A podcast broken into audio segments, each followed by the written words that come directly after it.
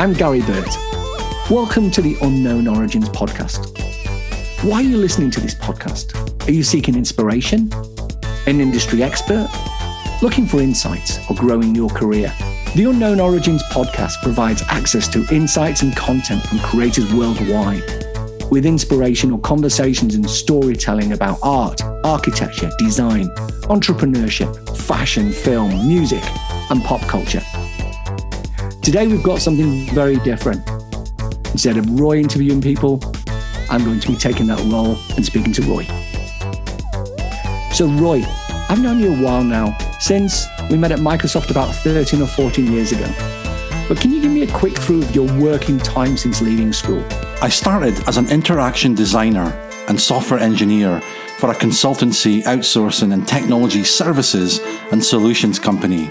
I joined as part of their graduate program where I served as a software engineer and interaction designer, designing and engineering software for remotely operated vehicles, a passenger ticketing system for a mega city subway system, and a pay as you go solutions for telecommunication providers to enable consumers to purchase credit in advance of service use. Then I joined a mobility company where I led the technology management to envision and implement a revolutionary engineering and manufacturing centre that included research, skills and education training and startup business incubation and acceleration. Then I joined a management consultancy as part of their strategy and operations consulting practice where I helped clients improve growth, margin acquisition across media, entertainment, telecommunications, and retail industry segments. Then, right out of a trapdoor, I took a complete left turn and joined Microsoft, where I did a diverse range of consulting, marketing, product, and business development leadership positions, culminating to my final post of leading the industry product marketing team, which was responsible for the creation and implementation of the industry product marketing strategy, new product development, and promotion of the company's products and offerings across all industries. One of the finest achievements we did as a team was to rewrite the company's industry brand story to broaden relevance with audiences, partners, and influencers, and scaling it to new heights that contributed to becoming the world's most valued brand and trillion dollar business. Then, just over a year ago, I left to launch and run my own company, Unknown Origins. But Gary, the actual catalyst for the move actually came about three years prior, where I co produced a documentary about creativity in the digital age with the guitarist Johnny Marr at his studio in Manchester, where I spent two entire days with Johnny and his band, which I felt so comfortable and inspired to be in and around him and his, his, his band. That was a seminal moment in my life. It was a fork in the road that made me prioritize and decide this was what I wanted to do and the types of people I wanted to be around for the rest of my life.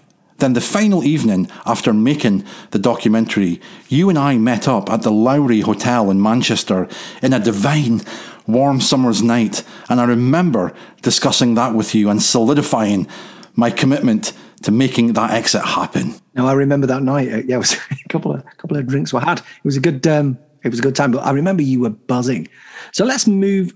We're going to come back to Johnny Marr, I think, in, during this conversation. So let's bring it right up to date. The podcast, the book, the new business venture. Let's let's start with the basics. How do you describe Unknown Origins? Unknown Origins is on a mission to save the world from unoriginality by unleashing the power of creativity. That's a mission I'm deeply passionate and committed to. Translating that into a functioning business means a creative design studio that provides creative strategy, brand creation, storytelling, and envisioning solutions for artists, businesses, educators, and entrepreneurs by applying the creative process to drive breakthrough impact by blending the art and science of aesthetics with excellence in craftsmanship and being inspired by, but also influencing industry developments and culture by connecting emotions and imagination through the work we do. Thanks, Roy. You've got a this may not be obvious to people, but you've got a very innovative approach for how you um, you complete work by bringing teams together, by bringing specialists and experts together for that particular project. This, now, this model has been used in some industries such as film for a while, and, and obviously music. But you're bringing this to business. Can you talk about why this is a model that you think is a much better model than having that permanently engaged team. When I've been involved in creative pursuits, what I've noticed is a distinct parallel around how film crews and film teams kind of come together to, to serve um, a, a, purpose. And then they come together, they, they, they buy into that purpose, they contribute to that purpose.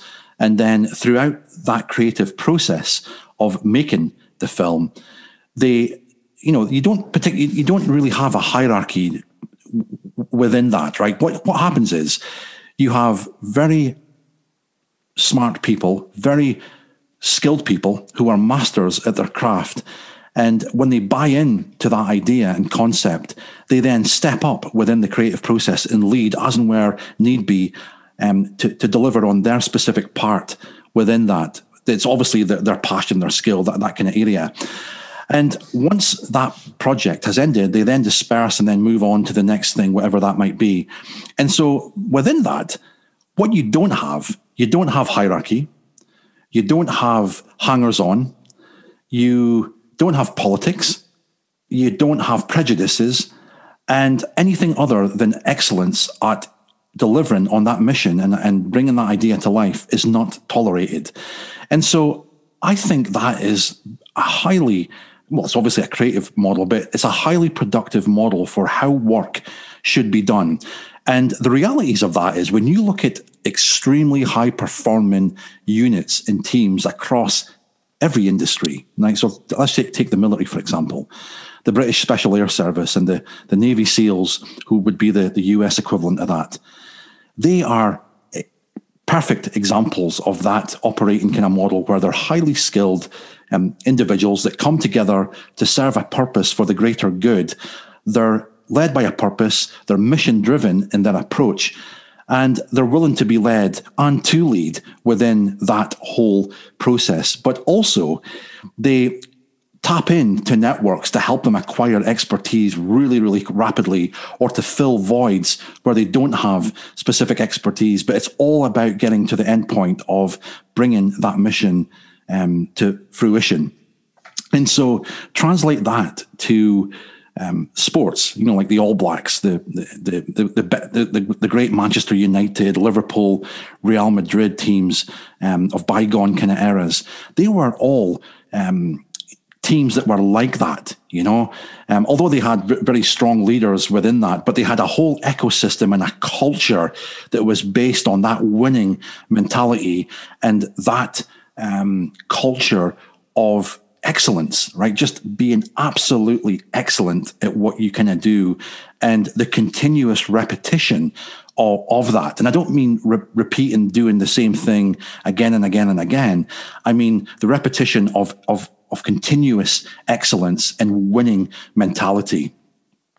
And so I think if more organizations were focused on, you know, craftsmanship, excellence, autonomy, um, you know, doing great work, and that leadership's primary role was to to bring together the best talent possible, to infuse the best behaviors, and to remove the barriers for great work to happen, the world would be a much better place as opposed to organizations where there can be a lot of playing to the, the gallery, a lot of checkboxing, and ultimately, you know, you don't combat exclusive by behavior by creating exclusiveness, right? You do it by creating um, an, an, open level playing field where you you set the bar for excellence, you you define the standards, and then you enable people to, to come in and, and the people that work the hardest, that have the right values and behaviors, that have the true skills to do the job,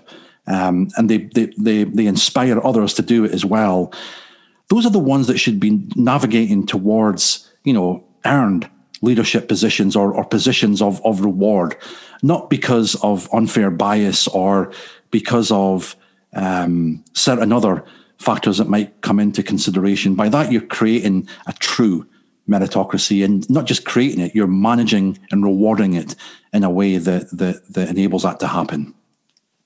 No, thanks. I, I, I agree. I think one, if I was going to make an observation, I think, and I'll, I'll, this, this, I'll turn this into a question, but I think one of the observations I would make is that certainly special forces is notorious from having a very, very high bar, making the the, the, the bar to even qualify to apply very high. But even so, once that once that process starts, I think two things that really resonated. One, that they will ruthlessly go through that group to find the fit with the group. So not necessarily the strongest, best is fast, but the person who fits with the group. And, and certainly the SAS is notorious for having maybe 200 applicants and picking, you know, as little as six or seven at the end of it. But I think the other one that's interesting for um, industry, as a, I'll ask you to comment on this in a second, is perhaps the idea that they are not assessed, they are assessed by people who've been doing that job. Um, I think that that's certainly something that was a case in Microsoft for a, a, a while when we joined. That actually the people doing the assessing, the people who are judging you, were judging you on the fit with you joining the team. Now that's absolutely stretching it between special forces and, and, organizations. But I think there is a parallel that the importance of that cultural fit, the importance of having a good personal fit with the people who are going you're going to be working with. You were never a team was never going to be faced with working with somebody who it would never have hired itself. Is that is that something you've actually found not done in a lot of organizations? Yes, I, I, I do. And I it's a great um, com- comparison there, Gary, an analogy. I what I what I learned, what I've learned in terms of kind of where I'm at now, is, and maybe I'm being a bit too purist about this, but I'll just put it out there. When you look at professions like a pilot, medicine, um, teaching, right? Would you allow your children to be to go to school and be taught by a teacher that didn't know how to teach? Would you would you board a plane that didn't have a pilot that was experienced in flying or experienced enough in flying? Would you let yourself be operated on by um, a, a, doctor who just wasn't qualified enough, right? And, and the answer to all three of those, all things being equal, it's no. So in any profession that demands excellence, then why do you allow anything other than excellence to happen. And especially in those companies that you mentioned as well, where, you know, those standards need to be really instilled in the expectation and, and, you know, the, the true success and brilliance needs to be rewarded um, fairly and squarely. It's a little bit like, you know, when you go back to, to school, Gary, and remember like sports days and things like that, the, the people that were the best runners, the best um, pole vaulters or whatever were the ones that you know they, they they they they won because they were the most talented they were the best at it and others respected that and it gave them something to aspire to so for that following year the ones that were really determined and put the work in um, and learned new new te- techniques and formed a, a, a, a growth mindset. Sorry to use a cliche there, but it's true. Um, had the opportunity to really step up and, and, and excel, you know, um, and based on observation from that year as well, how did that person win the race? What, how did they, how did they prepare? How would, how did they, what techniques did they use? Oh, how could I learn from that? And then infusing that within your own kind of game, right? And to me, that's fair, right? Um, and but when you're creating, but when you're giving everybody a medal, right, or a, or a, a, a trophy, I, I, understand why you're trying to make everyone feel involved, but everyone already is involved. But that's not setting a bar for excellence, and it's not pushing people out of their com- comfort zones, and it's not creating a, a true meritocracy, which drives excellence in, in, terms of kind of performance. So, um, yeah, that's that's my interpretation of that. No, thanks. We're going to come back to this, but what I want to do is just take you back a bit to un- unknown origins. You wrote the book after leaving Microsoft. Could you not have written it whilst working there? In hindsight, I needed the time to decompress and to really cut myself completely free from that world. And although I wrote the book about my um, passions, my my experiences and what I loved and what, what I didn't love, and ultimately how I interpreted and, and uh, viewed the world, I had absolutely no desire to write about anything uh, about being in that space, right, at, at Microsoft or in that a corporate environment at all. And although, you know, the my subconscious obviously played a role within how I manifested and, and how things came out within how I, I crafted the, the the book. But nothing in there is intentional, and absolutely nothing in that book is actually specific to to Microsoft or any other uh, business that I've been in per se. Which to some people that might have been the, the most easiest way to break out of the roles that I kind of did in organizations that I worked in to write about that and you know to, to cash in and I, I didn't do that at all and I'm not trying to say that to try and sound cool or or um, controversial. I just had no appeal to do that. And I, and what I wanted to do I w- was beyond that in, in my mind. And so in building you know beloved brands envisioning and bringing new products and services to market reimagining uh, business models building startups from the ground up um, rewriting the, the, the history, the, sorry, rewriting the, the, the industry brand story for um, one of the, the, the, most valued companies in the world. Although that's probably infused within the the, the, the, the tone and the hopefully some of the, the, the insights and experience that comes out there, it's not specific to um, any of those organizations that, that, I was in. So I was very intentional about being actually quite political, political about how I went about um, designing the book from the off in terms of what I wanted to be in the book and what I absolutely did not want to be in the book, and to be really disciplined about that and to make that sacrifices along the way, which I think I did.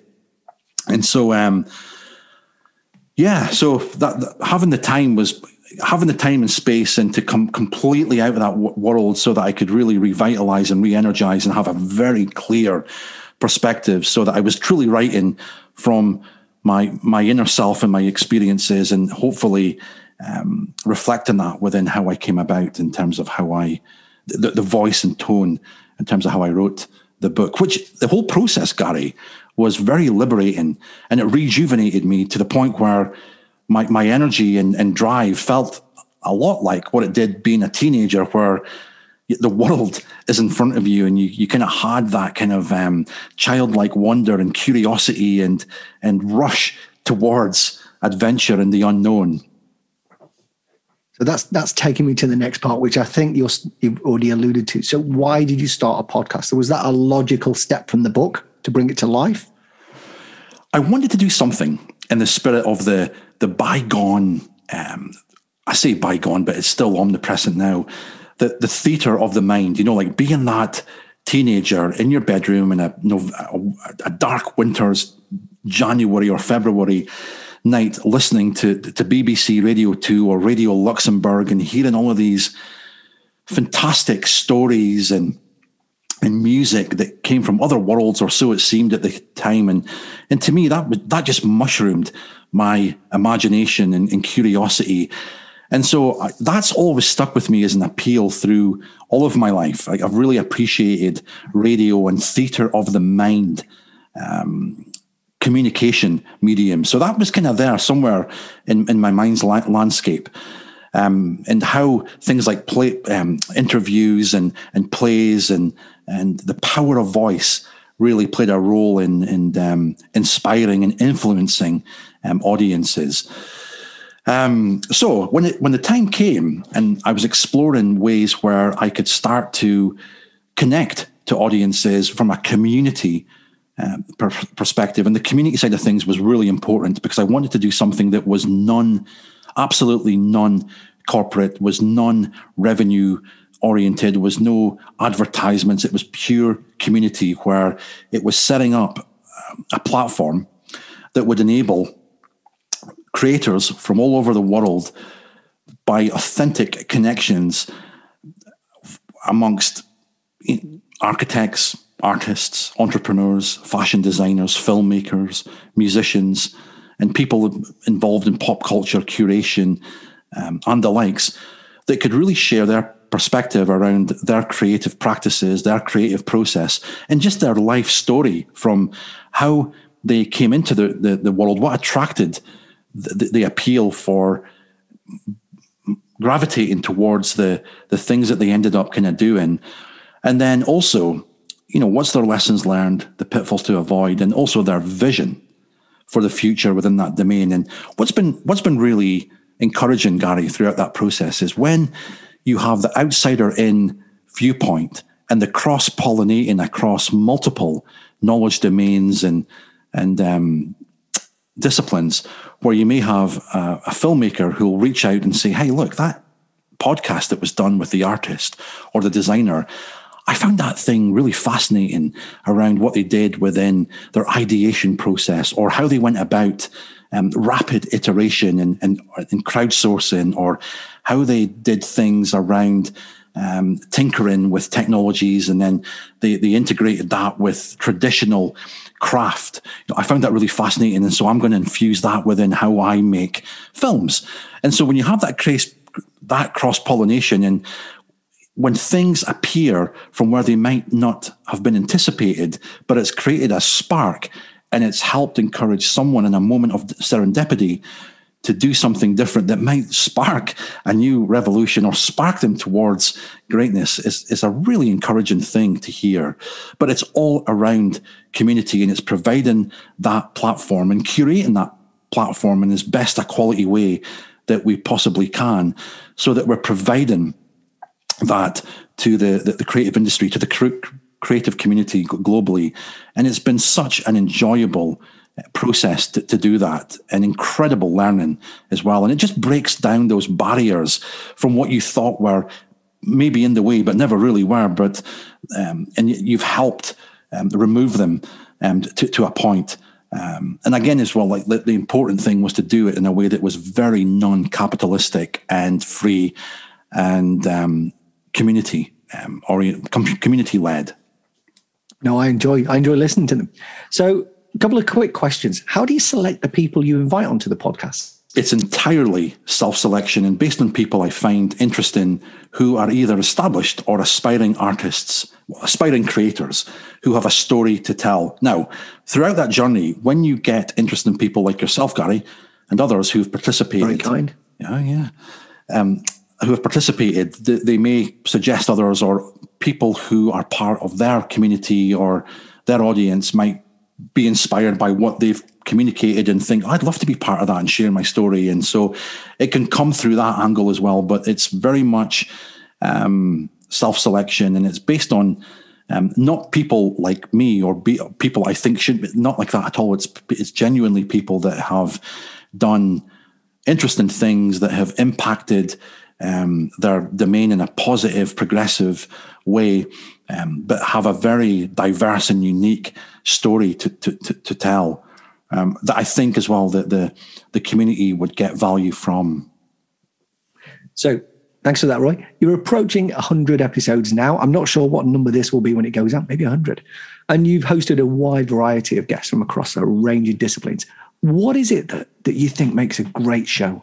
You're absolutely this. This will be the 100th episode, and that's been by design, um, because um, I just thought it was a good opportunity now that you know we're just over a year in to um, unknown origins and in the spirit of communicating and sharing insight and knowledge with the community. I just thought it would be good a good opportunity to share the learnings and insights um, over the last year for anyone that may be interested within that, whether it's entrepreneurs, whether it's artists, whether it's businesses or educators. But to answer your your your story, story specifically, it's storytelling. Because stories are the oxygen for communication. We all love a good story. And storytelling is a language that unites the world. It brings us together. It helps us understand our past and reach toward the future. And a well told story engages the mind, heart, and soul. And everyone that's been involved in the, the, the podcast series have had their own unique story to tell. And they tell it in an authentic way, which conveys their purpose, their meaning, and it helps the community to a, to a point understand themselves and find common ground with others by making those kind of connections and uniting uh, people. So I think it's just good old fashioned storytelling that you know helps link ideas, helps link concepts and expertise from multiple knowledge bases, and you know as well as those traditions, legends, myths, archetypes, culture, history, and values from the past and present, hopefully that provides a torch that can help light the way into the future for keen innovators who are, are who are tuning in. But ultimately, it's a platform that helps people um, have the ability to to really stand on the shoulders of giants to learn from creators of today and historically as well. But use that as a platform as well that they can um, move forward and do something new that isn't a reinvention of things that has already been done or a reinvention of the wheel, to, to use a cliche, um, to invent something new in their respective field. You've had some amazing guests on there, really diverse and great episodes. But who would you love to join you for an episode and why? Daniel Day Lewis. And the sad thing is, he's he, he's a master of saying no to, to everything. and he's and he's and um, I did reach out to his um, agent, and she was an absolutely lovely person and very kindly. Um, de- very kind, no, very kindly de- declined, but wished us all the very best, which was really sweet. So, why, why Daniel Day Lewis? Why Daniel Day Lewis? Right, and I think it's for that reason because I'm saying no. He's, he's, his standards are just, and that saying no is I, I, I understand that because he's obviously got a very clear vision in his head around what he is and what he is not, the things that he wants to do and the things that he does not. And he's he sets that bar excruciatingly high. You'll never see Daniel Day Lewis in a in a naff, cheap throwaway comedy or something just, you know, um, on you know, just irrelevant. His everything he does is is epic and memorable. Whether you like the film or not, his performance in it is always um, on the edge. And it's for that. I think it's his art history and his extreme dedication to perfecting his craft in the finest of detail and the sacrifices he makes along the way. Um, I mean, just the things that he's done for um, all of the, the the films he's been involved in, like um, you know, where he played the character of um, the character in My Left Foot, where they had cerebral palsy, and the, he he really went to that depth of becoming that character and operating exactly like that. And the time as well that he spent in solitary confinement with uh, no food or water when he did, when he was imprisoned within In the Name of the Father. And um, also how he learned to, to build canoes, fight with tomahawks, and skin and cook animals when he played the, his role in The Last of the Mohicans. And so just having that extreme dedication um, and, you know, that ability to just go in and really learn a role and really understand a character. And it's not just about just copying that, right? It's about really getting connected to the inner soul and the spirit, but then channeling that in a way, manifesting that in a way, and that it becomes him and he becomes that kind of role. And by doing that, that's his creative process, that's his technique for getting the most out of himself as, as, as an artist, as a as an actor. Um, and hence why he he's able to really go to that edge of of repeatedly um, executing on unforgettable performances. No, I completely agree. Um, what I want to do now is really go. We've talked about the book, but let's go a bit deeper into it. Your book has some clear themes credibility, creativity, authenticity, passion, originality, innovation. There have been many books written before about innovation and creativity, but you focus very much on the importance of authenticity. What is it and why is it important and relevant to innovation and art? Starting with everyday life, frustratingly, Gary, we live in a world that's even more saturated with consumer led celebrity culture more than it's ever been, as far as I can tell, where everyone looks the same and everything is for sale. And that's not overlooking, I mean, although there's a lot of micro um, movements out there that are doing great things for society and a lot of individuality and artistry that's coming through, which is fantastic to see. But in general terms, everyone looks the same. Everything is for sale. And the reality in which th- this is the reality in which we live, which is counterintuitive to nurturing creativity and eccentricity and, and newness. And so to achieve authentic creative expression, we are having It, it means having to fearlessly swim against the sea of time in search of the authentic and new while staving off these false promises of easy gratification through the likes of um, YouTube, TikTok. Um, in fact, most, the majority of social media operates as a, a, a, a, platform for for nothingness. I mean, I love the idea of the democratization of media um, for the masses, but the the down effect of that is the quality of content is absolutely crap, and also the the people that are participating in that qu- crap quality um, are not talented and they have no expertise within that domain. And so it's demeaning to the people that really do have talent or would have had a greater opportunity if that sea wasn't being polluted by lots of information and noise that's just saturating um, the, the, the, the ones that really should be making that breakthrough, which are the ones that genuinely have worked hard to cultivate their talent, that really do have something um, new to say and to, to express. And so by being authentically creative means embracing originality and making unique connections between disparate universes, past and present, to light the way into the future. And again, as I mentioned earlier, Gary, the importance of standing on the shoulders of giants by learning from history, not to not to try and um, do the same as by any means. It means understanding it deeply to avoid reinventing the wheel, so that you are truly making progress in your creative pursuits and you're doing something that's truly inventive. I will give an example there. I, I, I remember, um, you know, interviews that I'd watched and observed with the likes of Paul McCartney, John Lennon, and Ray Davies. And they were speaking about, you know, what it was like to be an artist in the, in the 1960s. And, you know, Paul McCartney would say, oh, like, I couldn't wait to hear the Kinks, the next Kinks record to see what they, where they'd taken music, what that next great song was, what the record cover was going to look like, what the sonic was going to be, how were they going to look when they showed up on top of the pops in terms of the, the fashion that they wore. He was just so thrilled and excited and always was in anticipation to see what that was. And then Ray Davies would say exactly the same about the, the, the Beatles around. I couldn't, well, basically all those things that I said there about what Paul McCartney said, said about the Kinks, Ray, Ray Davies's band. And so there was this, like, it was almost like they were being frontiering where nothing else had been invented like that at that time. And they knew they were on a wave of constant innovation for that time.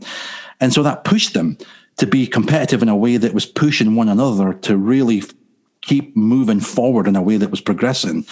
And when you look at those mu- musical movements at that time, and it also evolved into the 1970s as well, which was an incredibly creative time across entertainment, across music, across fashion, um, like hugely diverse and stylish times in terms of the amount of micro revolutions that, that, that was happening.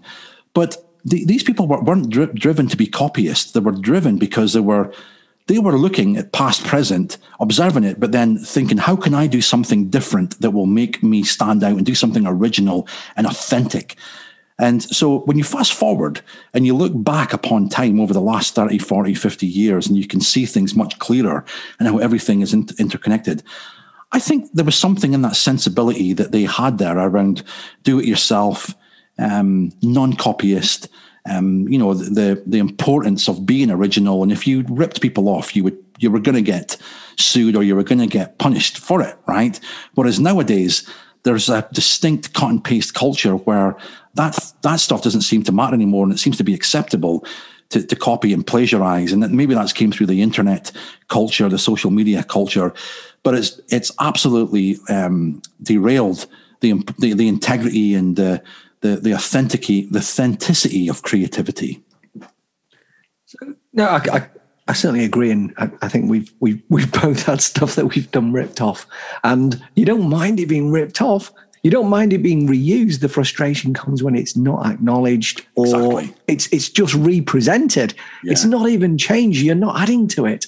So, you know, building on that, what do you see as the biggest? What is the biggest misunderstanding that you see again and again about creativity? Yeah. So there's a few things here, right? And it manifests its, itself in multiple ways, but I'll, I'll give a few examples it's not the uniform stereotyped pseudo archetypes. It's far from it, you know. Creativity is the ability to make the invisible visible by taking what is not to create what is, and it manifests inside you and around you by your unique ability to transcend the obvious, ordinary, and routine. And it means, like I said earlier, connecting the past to the present by putting things together in, in new ways. But creativity is about believing in yourself, your ideas, and to be able to see around the corners to fearlessly light the way into the future, to bring new solutions. And that solutions could be an industrial design, a graphic design, a poem, a story, um, a song, whatever, a brand campaign, a new business. Um, and I think the other thing as well, the, the other big misconception is that creative leaders within an organization, within a, a business, are unreliable and not to be trusted in leadership positions, um, which is crazy because creativity is the most distinguishable quality for every single leader in every domain. And creative leaders display distinctly different behaviors, values, and characteristics than traditional management. And it's the traditional management that always seem to get promoted and rewarded over the long run um, for their efforts because they're a safe pair of hands. They, they're ultimately maintaining the status quo than doing anything risk taking or um, disruptive that gets exponential results and inspire creativity in others and, and, and, and the likes. And so I think organizations have a lot to learn because there's that instant fear of someone that comes in who is, is different, that has a new view. And in many organizations, they can marginalize that person really quickly and, and, and mitigate them from having any airtime um, and, and chance of, of, of success. And sadly, that tends to happen much more than, than not. And so I think there's a lot to be learned for organizations not to pay lip service to the, the idea of creativity and innovation to, but ultimately what they're doing is um, disguising it um, through their architecture or whatever means they, they do just to keep, keep a certain profile and, an image. But ultimately, always what they're really doing is revving up the past by promoting leaders who do not espouse creative leadership and instead are perceived as mentioned earlier, safer, risk averse, and likely to, to, to maintain the status quo, which is diametrically opposed to the necessary leadership needed to, to, to, move the world forward. So those are a few examples there in terms of the miss the, the, the great misunderstandings of uh, creativity. I think it's a, a, a, really great point because I think one of the, the things you highlight there is the belief in many organizations that a safe pair of hands that doesn't change is the safest thing for the company. But actually, if anything, what we've seen over the last few years, and this is, this is not a recent thing, but we've seen an acceleration of this, is that it's the failure to evolve that sees companies die. Exactly. It is the failure to anticipate technology change, to embrace behavioral change, to em- to, to embrace a changing buying hab- sorry buying habits that sees companies very quickly become irrelevant. So, yeah. moving on from this, I get what you say. My company doesn't want to change. I'm, I'm, I'm inside the company and I can see where we're going. I can see that this failure to innovate, this this locking down on it's worked in the past, it will work in the future, is going to drive us off a cliff. What can I do? You, you, you touched on it with the commentary you just made prior to the, the question there, Gary. Every single artist, entrepreneur, and business needs to innovate continuously or they risk being surpassed by their competition in the long term. That's period. That's that's the inevitable. Because art invents, science evolves, technologies improve, industries change, economics and politics adapt. Society moves forward and, and human life goes on because we exist in time and where change is constant. And therefore, to adapt, grow, and flourish, you need to keep your finger on the pulse of your market's ever evolving uh, needs. And the golden rule, Gary, that we've, we've all learned and we've all seen in history is to avoid the deadly sin of complacency and greed. And many, many organizations take the cowardly way and cave in. You know, they always seem to take the, the obvious and, and uh, route, which is more often than not maintain the status quo and you know keep those rose tinted glasses on and keep doing what we've always done without and, and being ignorant to what's going on around them and how the, the world has moved forward and caught up and overtaken with them and then they're the miss is inevitable. And that goes right back to Shakespearean kind of plays, right, where that characteristic um, and virtue is is embedded within that. And yet, hundreds and hundreds of years onwards, we still don't seem to, to have truly learned um, how to, to mitigate and overcome those situations. Um, but why, why does that happen in organizations?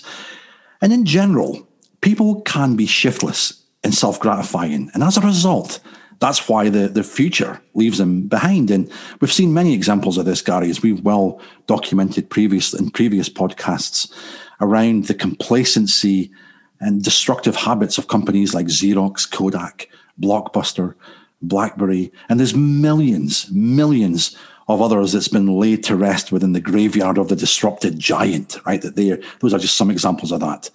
But it's exactly the same motto within the creative arts you know, many art movements come and go, fashions flash and burn.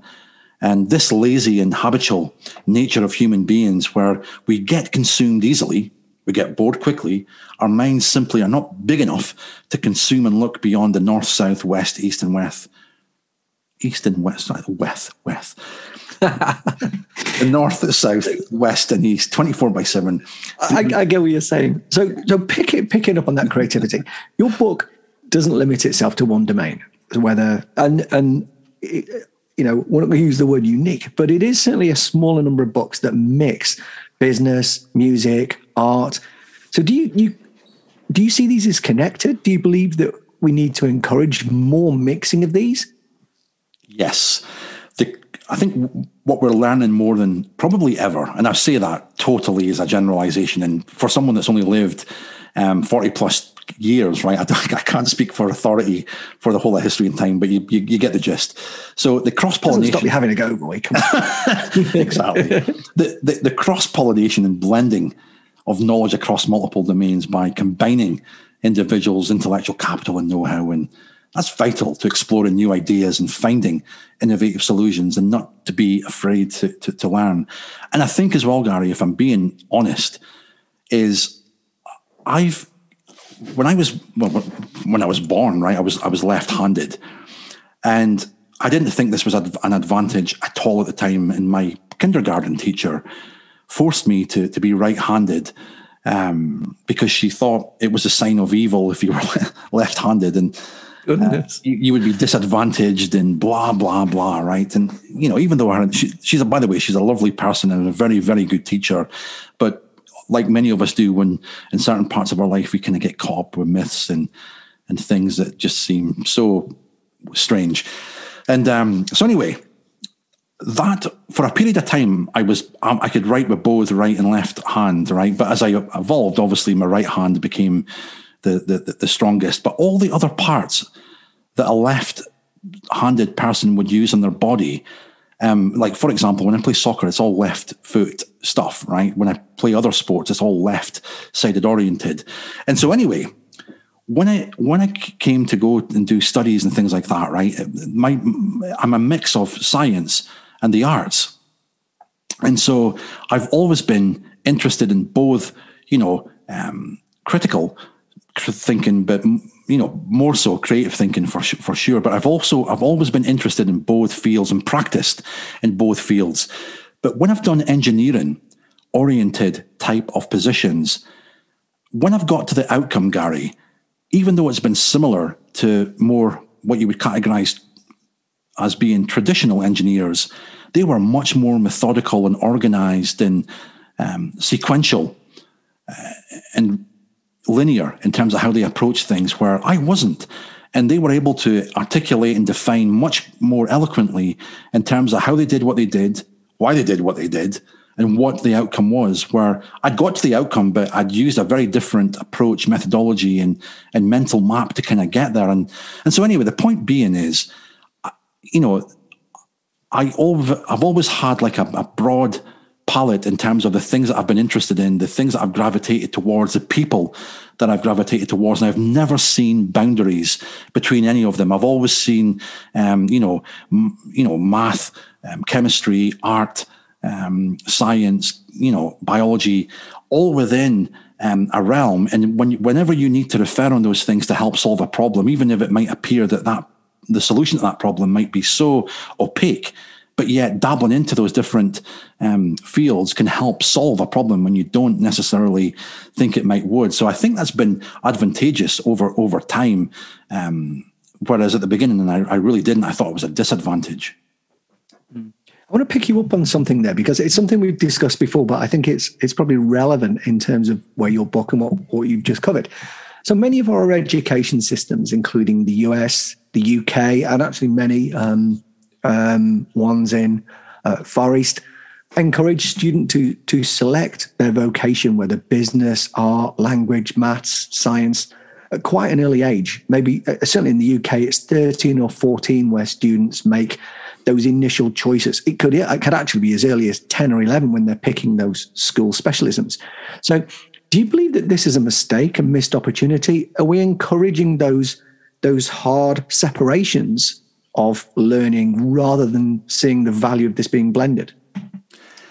Fundamentally, we live in the 21st century, Gary, and but yet our education systems, for the most part, are still designed to meet the bygone needs of the Victorian industrial age, and that was certainly the the, the education system that you and I grew up in back in the 80s, kind of 90s, and where recall was valued over imagination and steering children away from the subjects that they liked instead of mandating a teaching model that, that was based on ease of administration and replicability.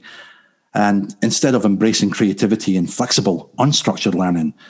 And, you know, that is counter cultural, counterintuitive to free thought. And it completely crushes your imagination and innovation and just forces you into subjects and fields that you're made to perceive that will just get you a job because all those other things that you you like to do whether it's dancing whether it's painting pictures whether it's telling stories you can't make any money from that. You're never going to be so just knock it on the head and get real.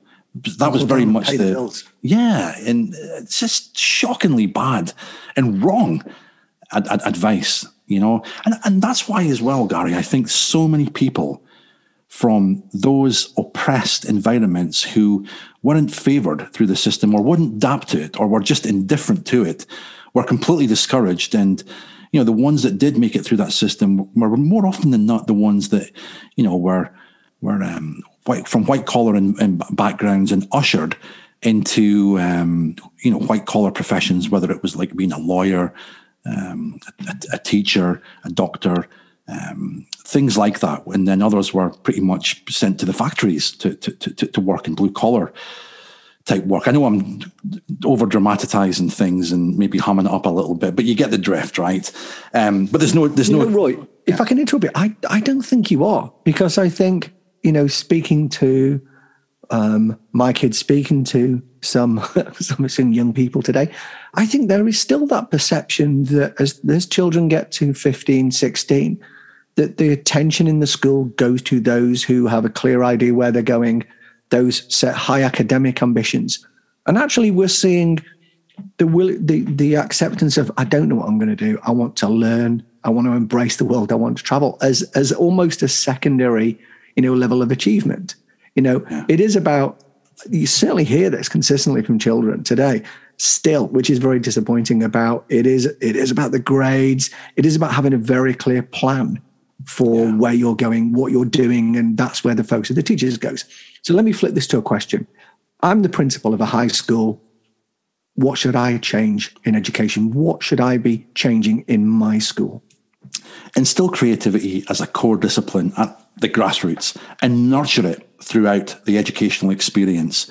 And to recognize that intelligence is multifaceted and embracing things like emotional and social intelligence, crit- critical thinking for sure, and the practical problem solving that that involves, and integrating science, arts, and humanities as equal parts of a learning jigsaw but the goal is to ultimately instill creative confidence through blended learning programs and encourage that zigzag learning across disciplines and domains with continuous learning pathways that are open to anyone willing to invest effort and time to advance their knowledge, values, and skills. Now, on that, Gary, I have a friend who became a school teacher and eventually she she ended up going back to the high school that she and I were educated at. And I found that fascinating. And so I remember asking her the question, and you know, what's it like? And and she said, you know, it, it's so different to our times where now there is so much. It's like you're over, you're having to overteach, and that you're having to continually assess, and like the, the scholars just don't have time to do anything other than just be in the class and do tests, pretty much, right? So the the, the, the, the knock on effect of that is they're not having unstructured time to really think, to really learn, and to truly do. Then connecting that to an experience I had several years ago when I was involved in the startup ecosystem development in America. And that entailed working with many of the, the education institutions, in particular, the, um, the, the colleges. And I remember having a conversation with a very influential professor at one of the, the top colleges. And I remember speaking to him around the education experience, and I, and I was being a, a bit like provocative deliberately, but I said, look. Most unlike you, Roy. but from the time that we left school, Gary, and going back into like a, a um, school now, it hasn't changed at all in terms of the, the structure of a classroom and a, or a lecture theatre and how um, education is delivered. And so I said that to him, and and he said, "Well, you're you're right." He said, but also he doesn't feel that his students truly learn. He said they're immaculate, brilliant at memory, you know, at recall, at being able to reiterate everything he says and everything that a textbook tells them what to do.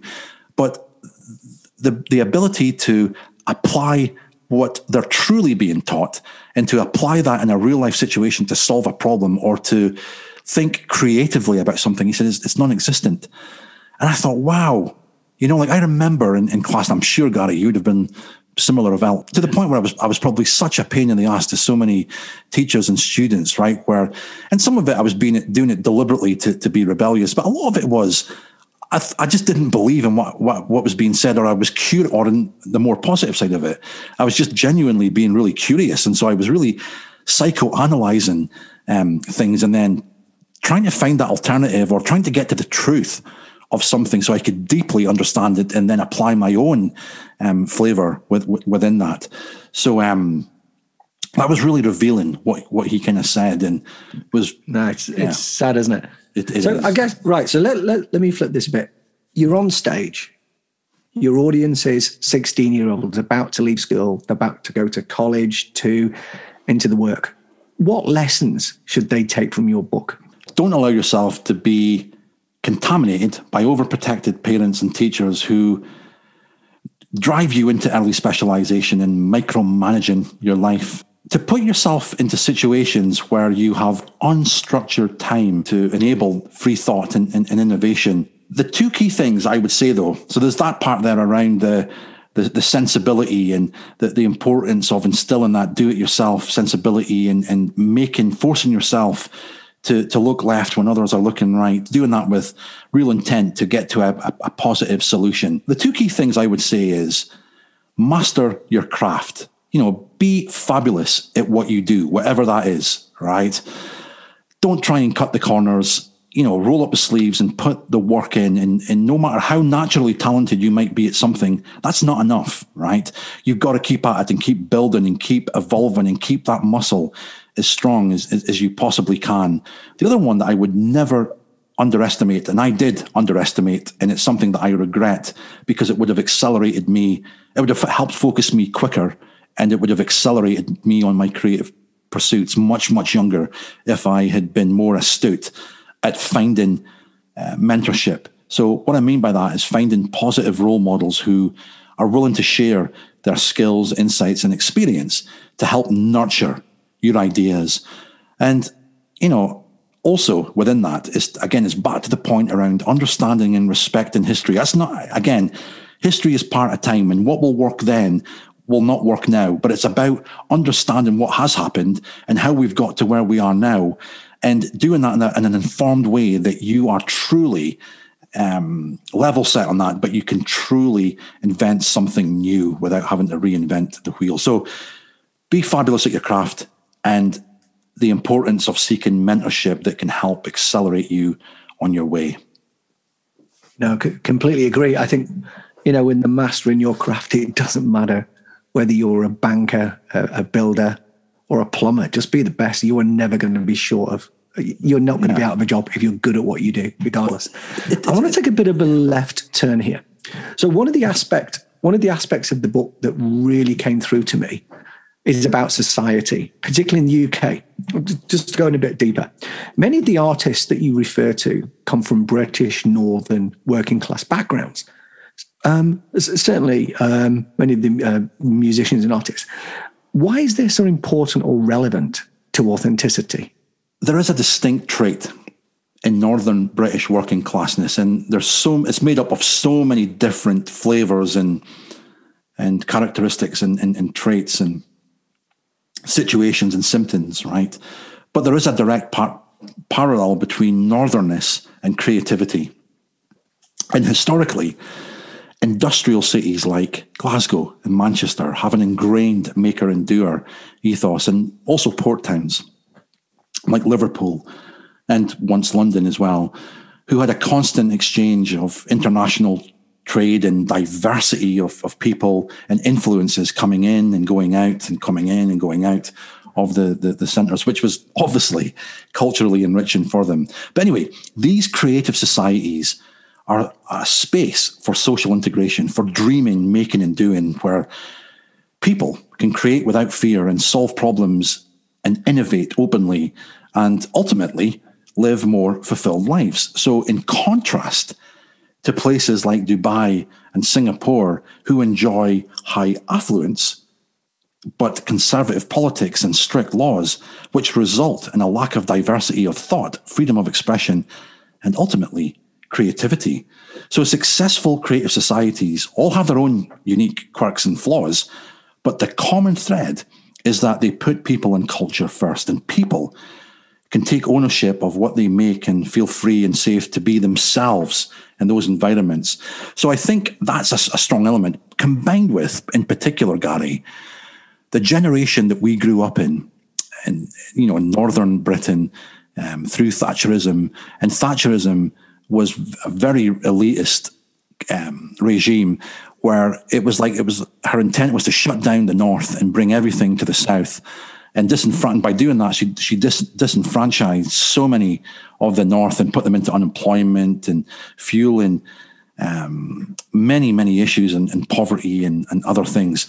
But what is extremely notable within all of that was there was a huge creative surge that came out of the north during that era and beyond um, that came from the working classes. And that spot manifested itself in music in art and design um, you know, and, and I think as well, when you look back on history and now, especially now, is that creativity and eccentricity really is the, the key difference in Britain. It's what puts the great into to, to Britain.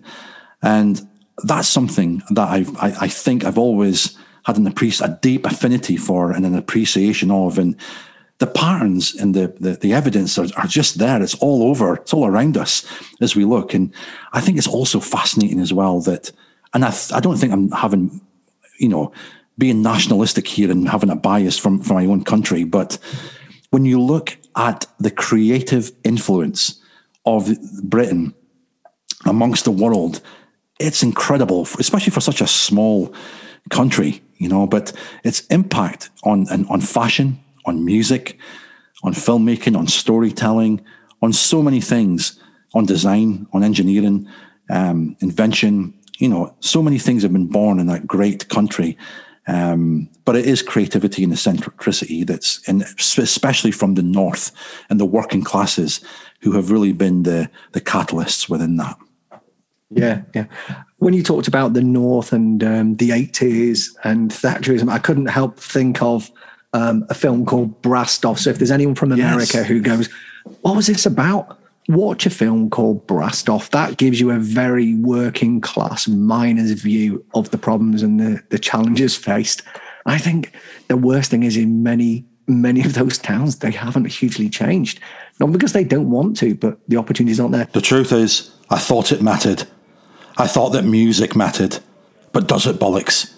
Not compare to how people matter. That's my Pete Postlethwaite rendition as Danny in Brassed And you're right, that is a quintessential British movie that is symbolic of those times. The other thing that that really came through as I was thinking about this, you know, clearly I'm a I'm a northern, I'm proud of where I came from. But you see an identity there that that perhaps, you know, a lot of cities and countries that restrict expression, you just don't have that level of attachment. So, you know, here, you, who are you? I'm a Manc, I'm a Scouser, even even the bit in the middle, I'm from St Helens, passionately St Helens. yeah. Not not a Manc, not a Scouser, I'm from St Helens, yeah, or Wigan. But you, you know, I, am trying to, I, I can't, I just can't imagine that for Dubai. What do you do? I'm from Dubai. Yeah, I just, you know, I, I can't see that. I, I, um, you know, that attachment to the place happening. It's it, it's one of the conundrums of Great Britain and how you can go one hour south, east, north, or west and go and, and be in a completely different zone. The architecture's different, the food's different, the dialect's different, people look differently, they dress differently. I mean, you know, take Liverpool and Manchester. The, the, the, cities are basically joined on to one another, really, given urban spread and all that, right? But yet, they're so incredibly different in terms of how they look, how they sound, and just how they are. You know, the culture, the microculture is is is not you know, it's different, but it's very similar, but it's very different. And similarly with Edinburgh and Glasgow, you know, they're only 40 minutes away from one another, but, you know, there's just they're they're diametrically opposed. You know, I think maybe maybe there's that point about you talked before about um, the Beatles and um, the Kinks yeah. both battling each other whilst yeah. having a respect. And I think you see the same thing in football. You see the same thing in music. Liverpool, Manchester, Edinburgh, um, Glasgow. You see that same that same. We're yeah. both Northerners, but we're absolutely better than you, so we're going to battle. But I think if you go, if you go, if you then went right. So what about London? Oh no, no, we're, we're we both both better than London because London belongs to everyone, just like New York belongs to everyone, because it's it's that diversity of of it's that cocktail melting pot, so to speak. But you know, Manchester belongs to a Mancunian, right? Liverpool belongs to Liverpudlian. And there's that healthy competition that you're giving that nod to, Gary, there. Like they're all pushing one another to be healthily better, not better necessarily than one another, but to be, you know, get to that next frontier before the other one does, right? And that, that means innovating, doing something new, you know. So picking up picking up on that point about innovation and growth, have you have you in order to be successful, do you have to sell out? No, absolutely not. I mean, look at the Beatles, right? Now, let me just kind of go through this just so I can get the, the articulate exactly kind of what I mean here. The Beatles, I believe, are a prime example of why not to sell out when you make it big. So the Beatles, when they started off, they started off as imitators of American gospel, rhythm and blues, rockabilly, and early rock and roll and, you know, their music dealt with love songs and teen relationships, which was really the standard fare of the day. They were singing in American accents. Um, you know, they were copyists. That's the point I'm making. But really, what they were doing there, uh, they were obviously doing what they, they enjoyed and they loved, right? But as part of their artistic journey, they were mastering their, they were learning and mastering their, their craft to understand the technical aspects of what it means to be a musician, and then eventually becoming songwriter experts. Now, when you look at artists and many other pioneers in their field, almost all of them started off the same, right? Banksy, Dali, Matisse, Michelangelo, Picasso, Warhol. They all started off as imitators of the masters of that time. And what they were doing there is they were learning, they were developing their craft until they found their own unique style, right? So, education, learning the basis, getting the core foundations is essential to get that in place and to learn to learn that and to learn it really really well before you can truly formulate your own unique voice and style and make that sustain. I don't just mean having a one-off piece that oh that was kind of different that was kind of um, quirky that was unique the real art is where you can create a movement and that movement affects pop culture and eventually kind of history and so about halfway through the duration of the Beatles' existence, they found their authentic voice and style. And that meant producing lyrics and music about everyday life and observations in their native Liverpudlian accents.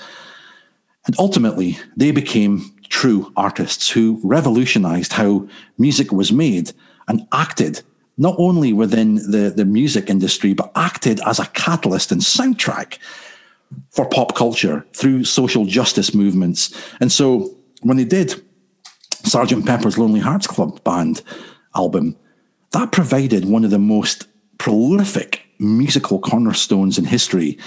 And that then um, ignited the whole Summer of Love soundtrack. The, the Beatles maintained a, like a canonized status of unprecedented um, status for, for musicians to date. I mean, even when after they they broke up in 1970 to date, their legacy, their mythology, and their their their um, sales, if you want to qualify success in terms of of money, has propelled. You know, but the bottom line with them is if they had sold out right? They would have sold out at the beginning. They would have cashed in on being mass repeaters of that love songs of the generation, um, you know, and being pedestrian along that and just milking the cow until it was empty, like many others do and still do to this kind of date. But that has a short lifespan. And when fashion moves and when time moves, and you're not part of that or you're not defining that and you're not at the forefront of that, you then risk um, being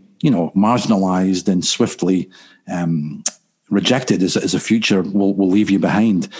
And so I think the Beatles are a great example of, you know, when it's so easy to sell out, you absolutely don't, right? And you stick to innovation, you stick to creativity, you stick to to being authentic. And ironically, by being like that, by not riding that commercial wave, they ended up becoming even more successful and even more fruitful within the art that they produced. No, I couldn't. I couldn't agree more. I think one of the. I mean, this this is something we we attended together. I think one of the best demonstrations of this was um, the Cirque du Soleil show Love oh, in yeah. uh, Vegas. If you go, we're going to take fifty year old material. You know, we we went there two or three years ago. We're going to take fifty year old material. We're going to fuse that with world class production, the best gymnasts and performers and you know just unrivaled quality of experience. 50 year old music and this is selling out. It's it's a, a, stunning show but i think certainly shows that relevance and brings their cat their, their catalog to life. I don't know i mean we it was a it was a it was a great show. It was extraordinary you know and, and i don't use that word often but it really was. And the I mean, apart from the technical excellence, the um, the experiential excellence, the performance, all of that was just you know as good as it possibly could get in that realm. But the thing that was alarmingly surprising to me was I've listened to the Beatles for as long as I can remember, from coming into the world and having that played on record players and by parents, grandparents, by aunts, uncles, you name it, right? The Beatles were always there. And then like you say, you know, like to to to go into that experience and where they have this, they've, they've basically used that soundtrack, and what it ended up doing to me was it redefined how I listened to and thought about Beatles songs, which is just an insane thing to be able to to, to do, and I thought that was really powerful. Yeah, and credit to Giles Martin who did the uh, the yeah, reimagining right. of the soundtrack. Brilliant yeah. piece of work. So let's let's take it. Let's bring a couple of the themes together and and let's let's challenge. I'm going to challenge a bit more. The creative industry is not short of those who benefited from privileges, certainly in um, some industries, whether really schools, funding of work experience, internships, or leveraging personal networks for opportunities. Um, certainly true in TV, media, and absolutely advertising. Apart from it being unfair to those who don't have access to those benefits, is there a bigger loss? Let me first provide a philosophical context here. Of course, idiosyncrasies exist, though fundamentally, people are the same everywhere in that we are all born, live, and die, have loves, hates, and passions, the same biotic structure of brain, nerves, organs, and skin. We breathe, drink, and eat to stay alive. But what makes us unique is how we self identify by interpreting the world around us, discovering our own strengths, and expressing our personalities, talents, and triumphs. Embracing diversity helps us both understand each other and ourselves and recognizing and respecting our individual differences in gender, sexual orientation, race, ethnicity, physical abilities, age, social and economic status, religious and political beliefs, and other ideologies needs to be the norm and accepted without question. So I, I, I deeply get and, and appreciate and value that. I, I, I truly do. Because when people feel included, they build meaningful social relationships. They have a stronger sense of belonging. They don't become victims or or a source of retal- for, for retaliation, and they inspire creativity and innovation in themselves and others. And so, the more you interact and collaborate with people from different cultural backgrounds, disciplines, industries, and geographies, the more you understand, respect, and value them, and the more enriched and fulfilled your life experience will be. And we all benefit from learning from one another's. Growing up, again, back in the, the United Kingdom, when you were listening to, when you were watching television shows or anything within the media, it always had that Anglo Saxon, middle aged male with a with a booming voice, with a um, sophisticated language, and who just looked, sounded, and dressed like someone that I could not relate to. I people like that just did not exist in my everyday life. But it wasn't just about that. They were just speaking about people that had no. It could have been from another universe, right? Um, and to me, that that was just a, a massive turn off, and also the the jokes and the you know which was sexist and racist and elitist as well. Just even at that age and in time, it was just why is this? Why why is this being allowed to happen?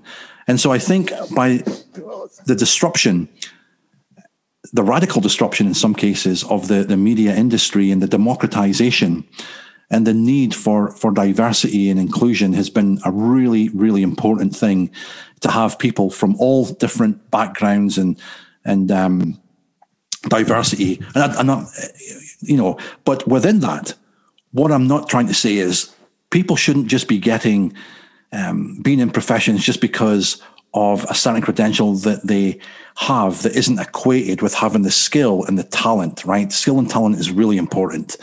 And you know, you've you've got to be able to to equate that while still keeping in mind that we we need diverse people who project a world view um, rather than the elite few, and that was very much the case in British media back back then. I think it's still relevant though, because if I look at the UK, we have a um, a prime minister who went to arguably the most elite school yeah. in the uh, country, has never, you know, he might argue differently, but certainly never been short of money.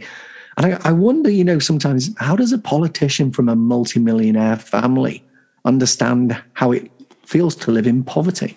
Yeah. So maybe maybe the point is you don't have to do that, but at least accept what you aren't going to know. You you cannot be authentic in understanding that. However much you say, I don't think unless you've lived in that world, you are not going to understand what it's like. So at least accept that you can't understand what it's like and take advice from those who have lived in that world. Exactly. All of that points you said there, Gary, for sure.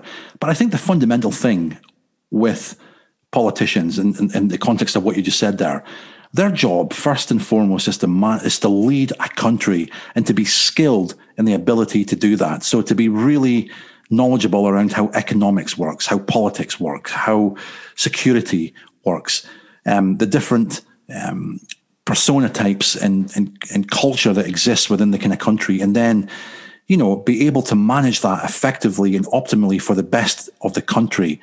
And I just don't think that that's been missing from the UK and America um, for for a long time. And a lot of it is, I believe, is it's back to that whole thing around would you allow your child to be taught by a teacher that couldn't teach? Would you would you board a plane that the pilot just did not have enough experience or be operated on by by a doctor that just didn't have that experience? Why are politicians being not being filtered through the system? And why is the culture of politics not managed in a way that it starts to marginalize these brilliant self marketeers who know how to politicize and navigate through a political process and system versus people that genuinely have the right values, behaviors, competencies, and the capability to, to lead countries and people in a way that it's, it's, it's making the country better, right? And the people, it's, it's having a people first led agenda. Yeah. And I think that probably, you know, wraps up this part. we we we've got one final bit, I think, to move on to, but I think this certainly wraps it up that authenticity is just about equity equality and humanity. You know, that's why it matters. Anyway, I'm going to move Absolutely. it right back to where we started, right back to you, right back to unknown origins. So you've had an incredible career. You've worked as a creative director at what is now the world's largest software company, two and a half trillion dollar company when I checked before. So what's it like to start a new business, and what are the keys to success and pitfalls to be aware of? I think we're all through. We're kind of listening to people who are overly humble and play things kind of down. And any intelligent person can see through that. Just be honest and tell the story because your audience is intelligent enough to work out things and to interpret it for what it means to, to them. My pursuit in life has always been driven by the need to be free and to do what you want.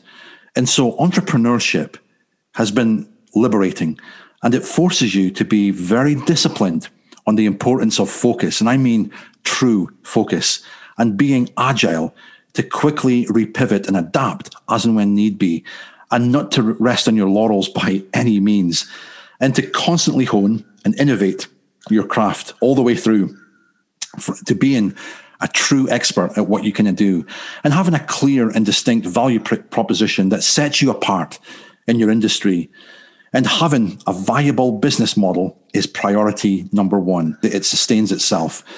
And so understanding your audience and showing up where they are and making the difference is really, really important. So being clear about what you are and what you are not. And that means making decisions and prioritizing in a way that you say what you mean and you do what you say and be really disciplined in that because it's so easy, as we all do, to get distracted by many, many things in our everyday life. People that really do differentiate are the ones that can be so disciplined and focused on following through and executing on things. And then when that's executed well, it leads to the next best thing and then the next best thing. And, you know, ideas are just ideas unless you can bring them to, to life. And the importance of time and how you make the best of it because every second counts. You can't afford to waste it. Excellent. So, the podcast, the book, the writing, all the execution, the blog posts, speaking engagements, they all build a wider community. How do you see this evolving in the future? Where is Unknown Origins heading? It is and will always be to make our mission real which is saving the world from unoriginality by unleashing the creative power of creativity. And so bringing that to life will involve continually building out storytelling assets and servicing the audience journey with creative strategy, brand creation, storytelling, and envisioning solutions. One final question, and then we're going to go into some very fast um, closing questions. What company would you love to see embrace the lessons in your book?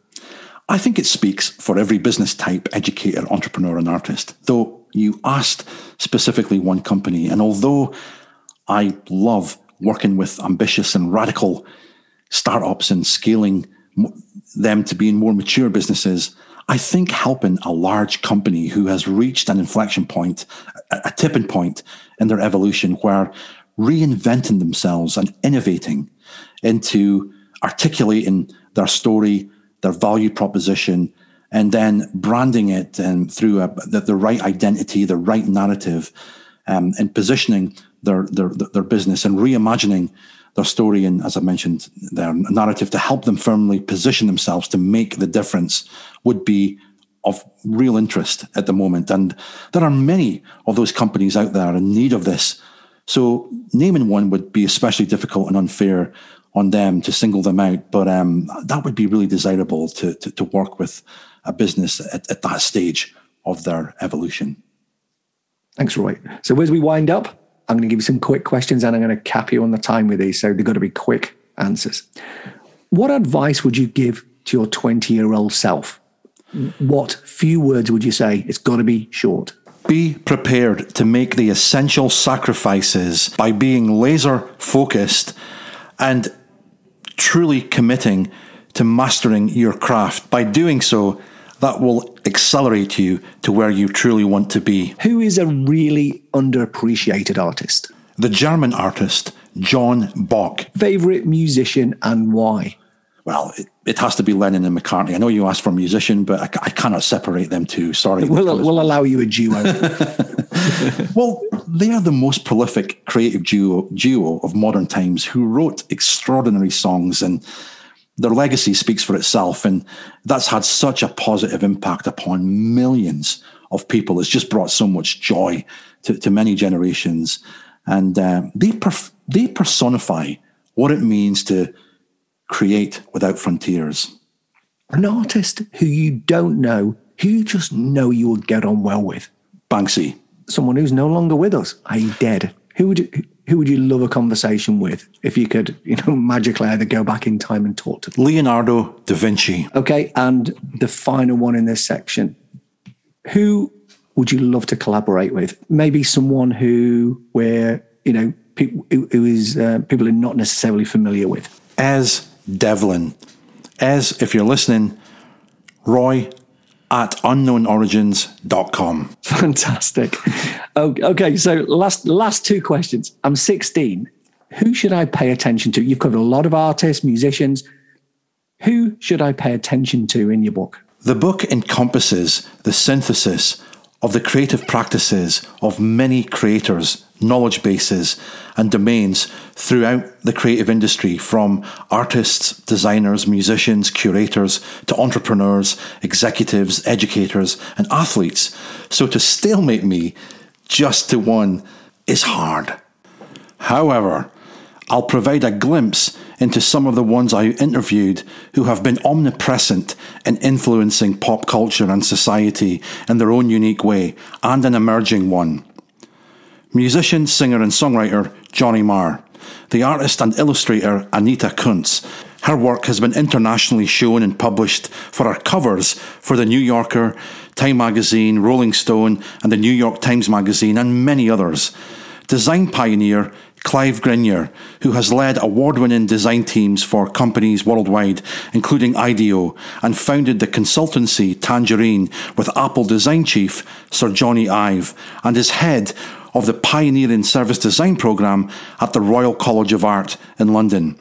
Photographer Jill Furmanovsky, who has taken pictures of some of the greatest musicians of all time, including Led Zeppelin, the Rolling Stones, Madness, Pink Floyd, Bob Dylan, Chrissie Hynde, and Björk graphic designer Malcolm Garrett, who has created landmark designs for musicians and bands, including Buzzcocks, Duran Duran, Simple Minds, Boy George, Peter Gabriel, Oasis, and Pulp and the fashion entrepreneur Jonathan Burns, who is the CEO of Style Crate, which provides eco friendly clothes delivered to your door every month. And the glittering prize, the new gold dreamer, the treasure trove, citizen of the world, the man who sold the world, oppressor of champions, wars conquered, bears wrestled, tigers tamed, equations solved revolutions quailed, the right honourable soothsayer and people's poet, Gary Burt. and the final question. So this is the, the final, final question. I'm just going to give you a name and you can respond however you like. David Byrne. The space people think that factories are musical instruments. They sing along with them. Each song lasts from 8 a.m. to 5 p.m. No music on weekends.